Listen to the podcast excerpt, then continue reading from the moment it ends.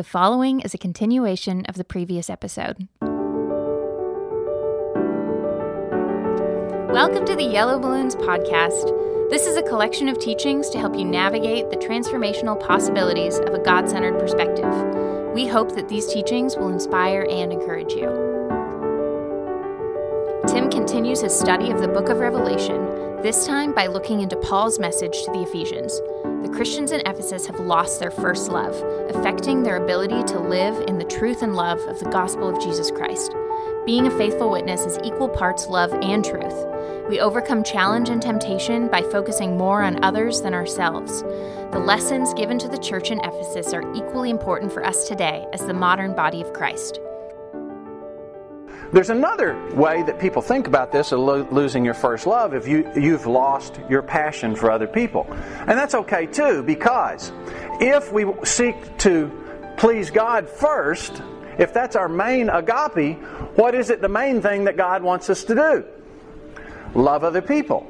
And I want to show you something that I think you'll find very interesting, and that is just to kind of flip through the letter to the Ephesians. Let's just look at it briefly. Look at 1:15, Ephesians 1:15.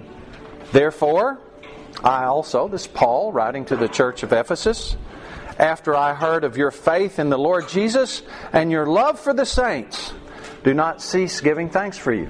Now, this letter in Revelation is written something like 90 AD, 90 to 100 AD, and this letter to the Ephesians is written decades before.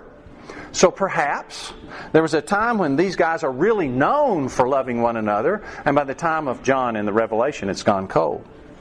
Look at 317. Let's look at 317.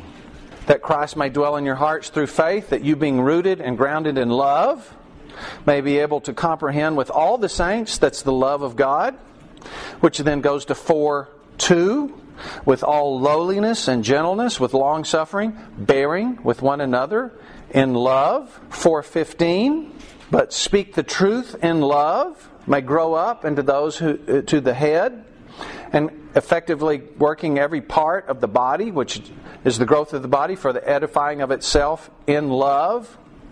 And then in chapter 5, verse 1, therefore be imitators of God as dear children and walk in love. Love your wife. Love your children. So Ephesians is an exhortation. You're loving, keep on loving. And perhaps the reason he wrote this book is because they're a good example, or this letter, because they're a really good example of love, and he understands how hard it is to keep doing that. Perhaps it's the Holy Spirit saying, You're under temptation to let this go cold. Don't let it go cold. By the time we get to Revelation, it's gone cold. And they're into self justification, which is what the first church era did. 33 to 100. Well, how, how does that apply to us? As Bible church people, we are focused on truth, are we not? Anything wrong with that? You see any compromise in this about truth? But here's the deal if we're just right, if that's all we do is focus on being right, then we're not the witness that God wants. What does He want us to do? He wants us to be right and to focus on pleasing Him, not justifying ourselves before other people. That's a real challenge. I think we've made some great progress in our church, but you know what happens if we start resting? We just fall back. And if we want to be like a church that's shining a light into the world and is being a testimony to the world, then we not only need to stand for what's true, rooting out falsehood, standing against authorities that are perverse or wrong, we also need to focus on pleasing Christ first and acting on behalf of other people as our first love. Let him who has an ear, let him hear what the Spirit says to the churches. Only through the power of the Spirit can we even understand this or do it. And then he says to us, Him who overcomes. Well, in this case, what are we overcoming? I would say we're overcoming self. We're overcoming the typical nature we have in us, our own flesh to be right. And we're saying, I'm going to lay down my rightness without sacrificing rightness and focus on serving others in love rather than justifying myself as opposed to them. That may mean that you speak the truth to them and they stab you in the back for it. That absolutely may mean that. Often it's easier to just accommodate people than to speak to them. Or it may mean you decide now not, is not the time. I'll wait till another time. How do you decide that? You decide that by following the Spirit. Let him hear what the Spirit says to the churches to him who overcomes. So now here's how to have victory. Here's how to win at life. Anybody interested in winning at life? I will give to eat from the tree of life, which is in the midst of the paradise of God. Now, when I get to this point, me for my ears, and I say, Yes, I want to win. What do I win? What is on my raffle ticket? What is behind the door? I get door number three. Door number three opens up, and there's a tree there. And I say, Hmm, couldn't I have had something else? You know, that doesn't that just doesn't sound that great. So let's just unpack what this might be. It needs to be something that would motivate me to overcome self and love to fit into this letter. Fair enough? I'm going to suggest something that it could be, and I'm going to look at Proverbs 3:18. Let's look at Proverbs 3:18. Now we're talking in Proverbs 3:18, and let's start with 3:13. Happy is the man who finds wisdom, the man who gains understanding. This sort of fits, right? Because Revelation, I want you to hear and understand. For her proceeds are better than the profits of silver, her gain than fine gold. We're actually going to see this same idea in the letter to the Laodiceans. She, wisdom, is more precious than rubies. And all the things you may desire cannot compare with her. Length of days is in her right hand. In her left hand, riches and honor. Her ways are ways of pleasantness, and all her paths are peace. She is a tree of life to those who take hold of her, and happy are all who retain her. She is a tree of life. So, if wisdom is a tree of life, now maybe we have a link. If we go back to the Garden of Eden, there was a tree of life in the Garden of Eden. In fact, Adam and Eve were exiled from the garden because of that tree of life. Because God said, hmm, now that they are dead, if they eat of the tree of life, they'll live forever. What do you call someone who's dead but lives forever? A zombie, yes. So zombies were in the very first part of Genesis. You thought they were new. So God says, I'm not going to let these people become zombies. So I'm going to exile them from the garden. Because the tree of life was a means of immortality, a, an expanded life. The thing everybody's always looking for, like the, the Spanish explorers came over looking for the fountain that would give them immortality. It's kind of a long time dream of people. And of course, you know, Indiana Jones was looking for the Holy Grail, the cup that would give eternal life, right? That's what everybody looks for. This is it. This is how you get it. You get it through wisdom. Because wisdom gives you the kind of life you're looking for. The, it, it's not being dead forever that you're looking for. It's having phenomenal quality of life where death can't touch you. And if you live a life of wisdom, then all the death of the world has no power. It has no influence over you. You know, there's all kinds of death in the world. There's death of relationships. Uh, how, do you, how do you kill a relationship? What's the easiest way to kill a relationship? Make life about me. That's one thing I can kill a relationship. Because why? If Herman's trying to make life about him and we're trying to have a relationship, that blocks me being able to make life about me. I call it the two ticks and no dog relationship. Get that image in your mind really solidly. So, yeah, you can kill a relationship just by sucking out of it, and, then it'll die. Uh, you can kill a relationship with deceitfulness. You can kill a relationship with treason or stealing. There's all kinds of ways you can kill a relationship, isn't there?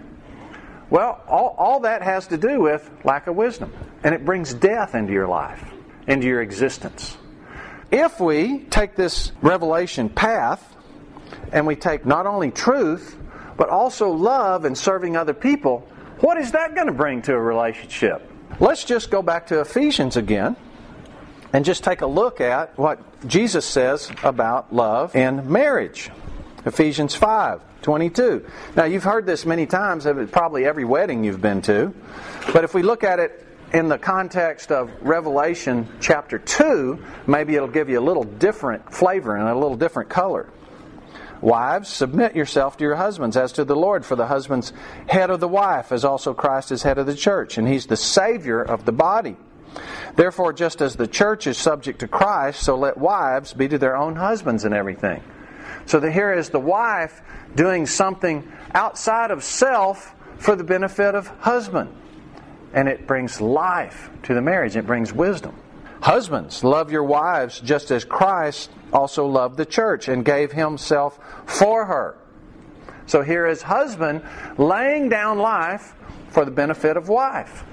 What does that look like? That he might sanctify and cleanse her with the washing of water by the word. What do men not like to do with women? Use words and talk, right? That's it's fun to talk with men because you use mostly grunting noises and uh, sarcasm and accusations and ribbing, right? That's fun.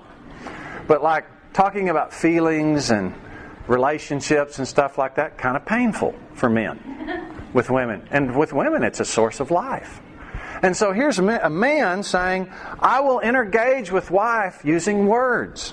And what is my what is my purpose for using words? So she'll get off my back? Is that my purpose? No. Cleanse her with the washing of the water by the word, that he, Jesus, may present to himself a glorious church, not having spot or wrinkle or any such thing, but that she should be holy and without blemish. So husbands ought to love their own wives as their own bodies, and we all know what men think about their own bodies. For he who loves his wife loves himself. No one ever hated his own flesh.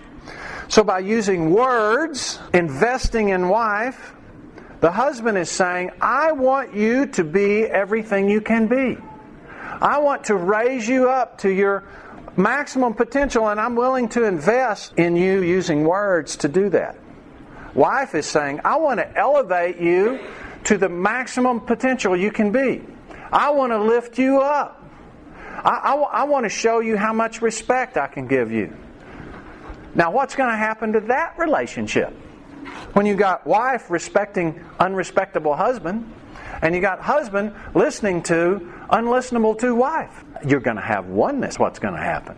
And a tree of life is going to bloom up, and wisdom is going to happen, and you're going to see truth and love taking place right before your eyes. That's what's going to happen. So I think what Jesus is telling us here is there's something about life, something about intimacy with our husband, because we're all wives in this relationship. If we will elevate him to the top respect, and, and in this case, he actually deserves it. You know, the women are being asked to elevate somebody that doesn't deserve it to a position of respect. That takes immense faith. But do it for Jesus. And so when we collectively, as wives, say, I'm going to put you first, I'm going to agape you, I'm going to stand for what's true, but I'm going to agape you, Jesus is saying, you know what I'm going to do? I'm going to bring you into my sphere, and we're going to have oneness, life like you've never known it. Now, what does that mean about people who are not overcomers? It means that's an opportunity that's missed and gone. This life, is the only time in our experience we get to know God by faith. Now, I do not think anybody will miss out on knowing God by sight. I think everybody will have that. And we have this illusion that that will be better. But the angels are craning their necks, looking down, trying to understand God through watching us.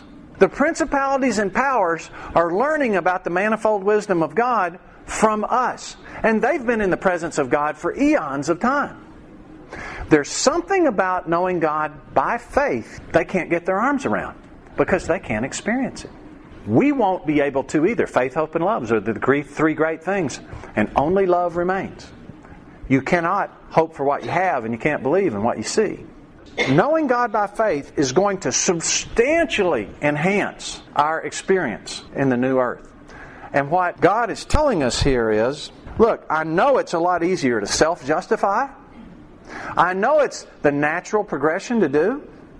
But if you don't put in the work of loving to go along with being right, I just can't use you as my witness. And you're not winning at life. Winning at marriage requires laying down so you can lift up.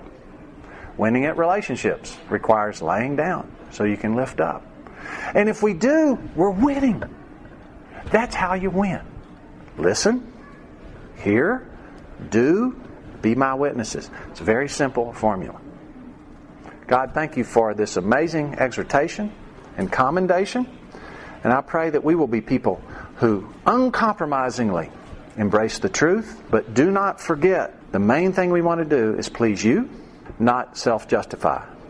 And that the main thing we want to do to please you is love others, starting right in our own families and right in our own marriages. Jesus, I pray that you would fill us with your spirit so that we can hear, we can understand, we can do. In Jesus' name, amen.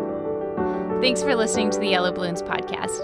If you want more information on adopting a God centered perspective, visit our website at yellowballoons.net. And if you have any questions related to what you just heard, we would love to hear from you. Please email us at contact at yellowballoons.net. Thanks for listening.